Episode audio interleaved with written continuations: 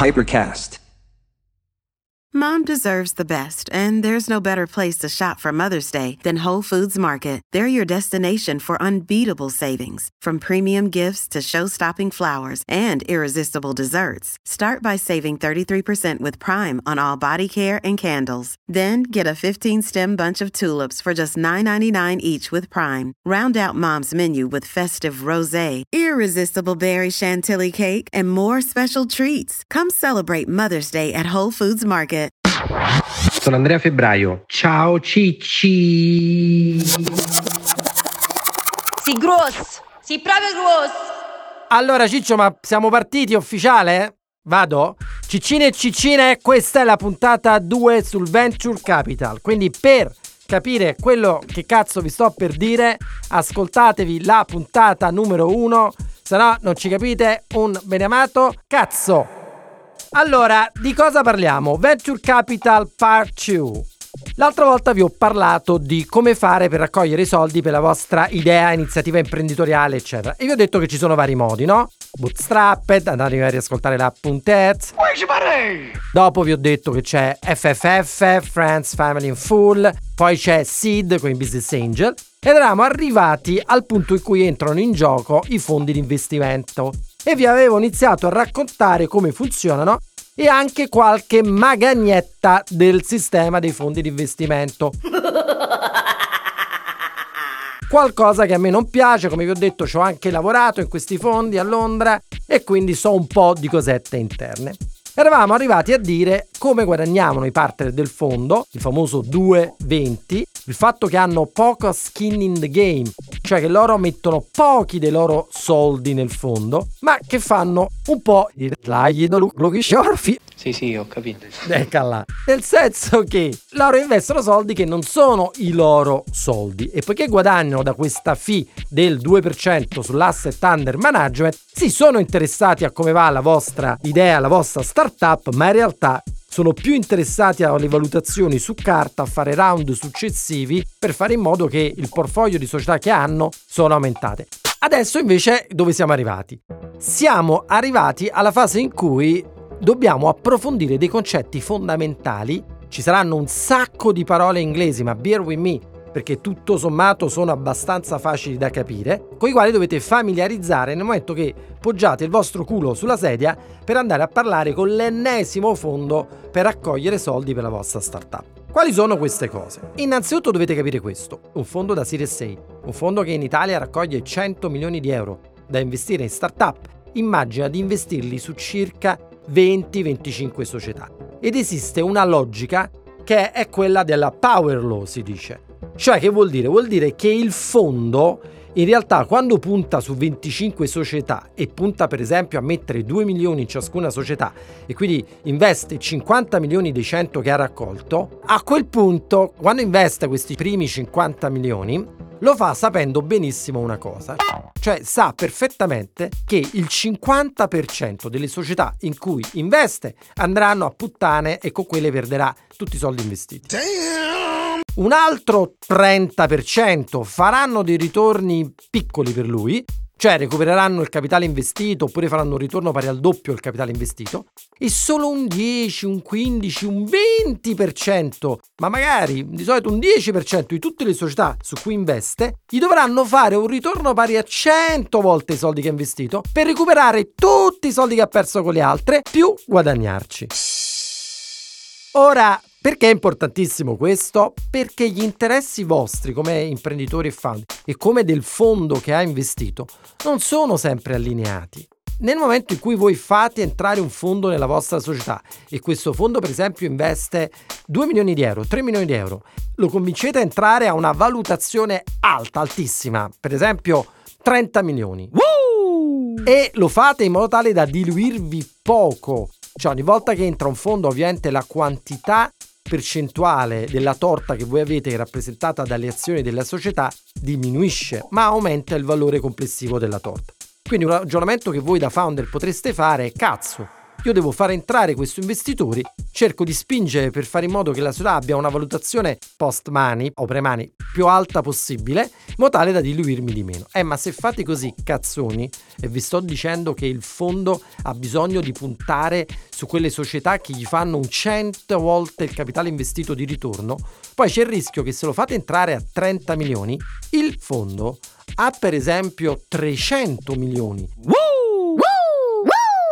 Cioè un exit da 300 milioni neanche ve la fa fare. Perché, dico una cosa ipotetica, guadagnare 10 volte su quell'investimento per lui non è soddisfacente perché magari tutte le società in cui ha investito sono andate, la maggior parte sono andate a puttane, ha già recuperato un pochino di soldi con quel 10-20% di società che gli hanno già fatto un 2-3 per, magari lui con la vostra spera di aver fatto bingo punta tutto il ritorno del suo fondo proprio sulla vostra e quindi quando arriva un compratore che dice cazzo vi do 300 milioni per questa società, se voi l'avete fatto entrare a 30 milioni di valutazione premani, voi dite minchia ho fatto bingo, faccio 10 per, fighissimo, il fondo sarà felice. E il fondo dice sti cazzi, Cazzi, cazzi, cazzi. perché tu sei il mio ultimo cavallo in gioco e io devo fare 100 per con te. E ragazzi, mi è successo. Vi racconto questo aneddoto. Quando avevamo i buzzing, ero a Londra, Bertrand e Pierre stavano in Germania e stavano incontrando il presidente di RTL, il gruppo tedesco. Ci arriva un'offerta per vendere la società a 100 milioni, quando noi all'epoca ne fatturavamo tipo 50, 60. Io in camera, e anche Bertrand immagino, in camera di albergo a Londra, lui in Germania, a stappare la bottiglia di champagne, fighissimo, abbiamo venduto la società per 100 milioni, il cazzo! Ci ha chiamato il fondo, che è un fondo israeliano, e ci ha detto, oh, si chiama Ioni, il partner del fondo, belli, dove cazzo andate? Col cazzo che ve la facciamo vendere a 100 milioni, perché questi 100 milioni rappresentano tanto per voi, ma per noi sono peanuts. E infatti, qual è la cosa, il primo termine in inglese che dovete assolutamente imparare? Nell'accordo di investimento con i soci, cioè shareholder agreement, troverete una clausola, un paio di clausole fondamentali.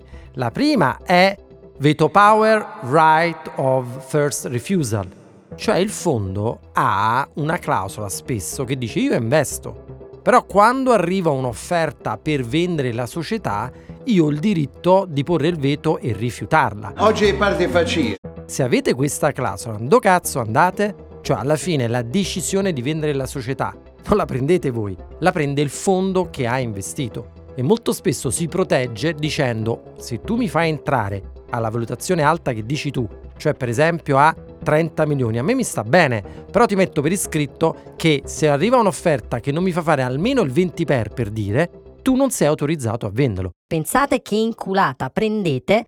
Quando voi felice fate entrare il fondo e non sapete o non siete a conoscenza o non avete capito bene il funzionamento di questa clausola. Altra cosa importantissima, quando un fondo investe, molto spesso vi mette una clausola bastarda, ma che c'è praticamente sempre, che si chiama liquidation preference, cioè che dice money in, money out.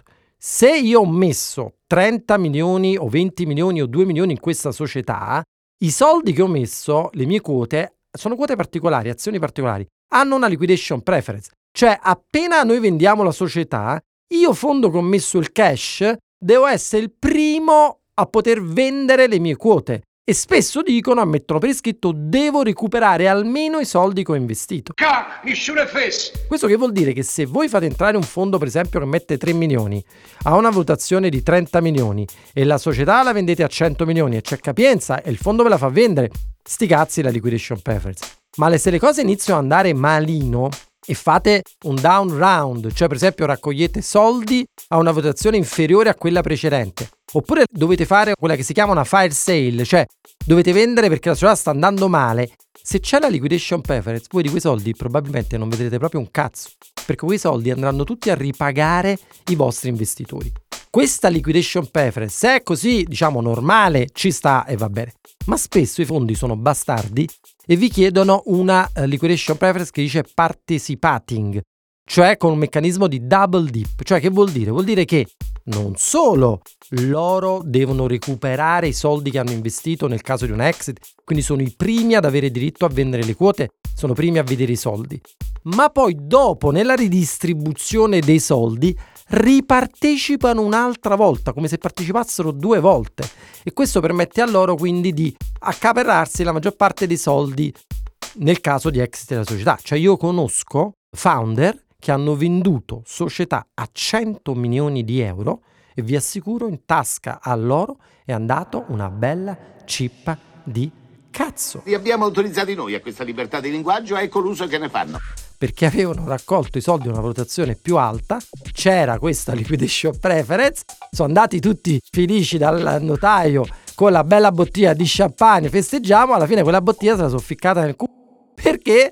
Perché si sono fatti due conti e gli andava esattamente zero in tasca. Lo so, può sembrare assurdo, ma vi assicuro che è una cosa molto molto molto molto molto molto molto molto molto molto comune. Quindi fate attenzione alla valutazione alla quale fate entrare questi maledetti fondi. Secondo, quando li fate entrare, fate attenzione alle clausole che state firmando. Se c'è la liquidation preference, attenzione se c'è la right of first refusal, se c'è il veto power, attenzione, perché spesso c'è anche una cosa che si chiama hurdle rate. Cioè molto spesso gli investitori quando raccolgono i soldi a loro volta, i fondi dai loro limited partners, cioè da quelli che gli danno i soldi da gestire, spesso garantiscono a questi limited partners un tasso di ritorno, si chiama un hurdle rate. Per esempio, io vi, ti do, tu mi dai questi soldi, io ti devo garantire almeno il 6% l'anno, quindi quando poi facciamo l'exit, facciamo i conti, io ti devo dare almeno questo 6% l'anno. Se hanno questa clausola, molto spesso mettono questa clausola a voi. Cioè dicono io investo alla valutazione che dici tu di 30 milioni. Ma al di là del fatto che avrò la liquidation preference, il veto power, la right of first refusal, voglio pure un hard rate. Cioè se ti ho investito 3 milioni, io voglio il 6% l'anno. Cioè vuol dire che quando venderai la società mi dovrai garantire un ritorno pari almeno al 6% l'anno più tutto il resto. Perciò ci sono casi in cui uno vende una società a 100 milioni, si fa il culo per 6-7 anni come founder e becca zero, perché non ha negoziato bene queste cose.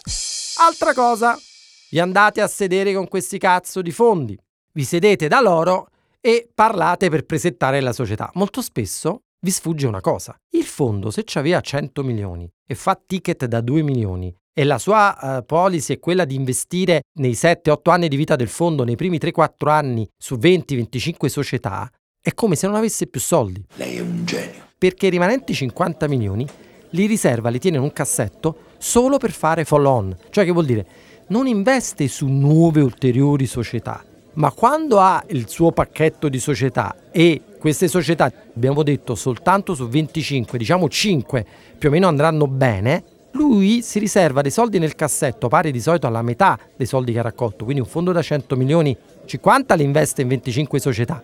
I rimanenti 50 se li tiene in tasca, diciamo, e poi su quelle 5 società, su 5 cavalli che stanno per arrivare piazzati, punta a botta di 10 milioni in ognuna di queste società. Fa quello che in gergo si chiama follow on e lo fa per due motivi. Primo perché se c'è un successivo round di investimento si sta diluendo, cioè la sua partecipazione sta diventando più piccola e quindi non si vuole diluire e mette altri soldi per comprare altre quote. E poi perché dice cazzo, queste 5 società stanno andando bene, un po' come a Blackjack, avete presente quando si fa double down che splitti? Uguale qui, cioè hai la possibilità di mettere altri soldi in una società che sta andando bene o benissimo, lo fai e così cerchi di migliorare la quantità di soldi che incassi.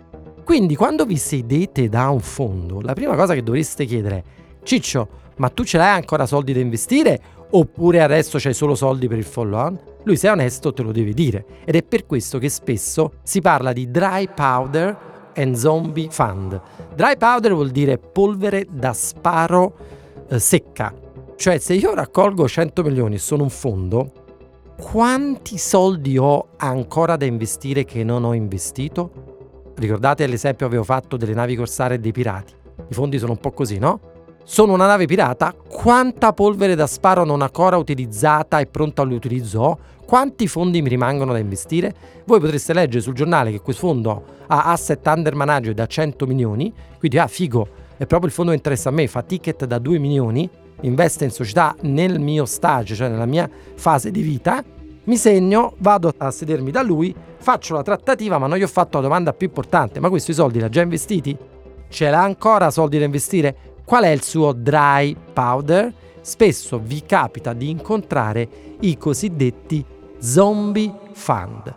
fondi che esistono ma in realtà non possono investire un cazzo e quelli che cazzo li incontrate a fare vi fanno perdere solo tempo. Voi potreste dire ok, ma se questi non hanno soldi da investire, per quale cazzo di motivo ci incontro? Beh, comunque i tizi che stanno nel fondo gli interessa conoscere il mercato, conoscere i competitor, fa fare un po' di practice ai junior facendo questi incontri, perdere un po' di tempo anche con voi. Quindi lato loro gli conviene, lato vostro... Mm. Ragazzi, questa puntata finisce qui, ma ci sarà una terza sicuramente, perché l'argomento è ancora lungo e dobbiamo parlare dei Series C, del secondary, del DEB, di Silicon Valley Bank, dei principali fondi e via dicendo. Però Adesso vi lascio con le frasi, le frasi più famose di un leggendario investitore che non è assolutamente un venture capitalist, ma investe in tutt'altro. Il primo Ciccino e Ciccine che mi manda su Instagram in un messaggio diretto chi è il tipo che dice queste frasi vince una magliettina di Ciao Cicci. Be fearful when others are greedy, and greedy when others are fearful. Price is what you pay, value is what you get. In the short term, the market is a popularity contest or a voting machine. In the long term, the market is a weighing machine. It's far better to buy a wonderful company at a fair price than a fair company at a wonderful price. It's only when the tide goes out that you discover who's been swimming naked. Dai, ciao belli! Ciao Cicci.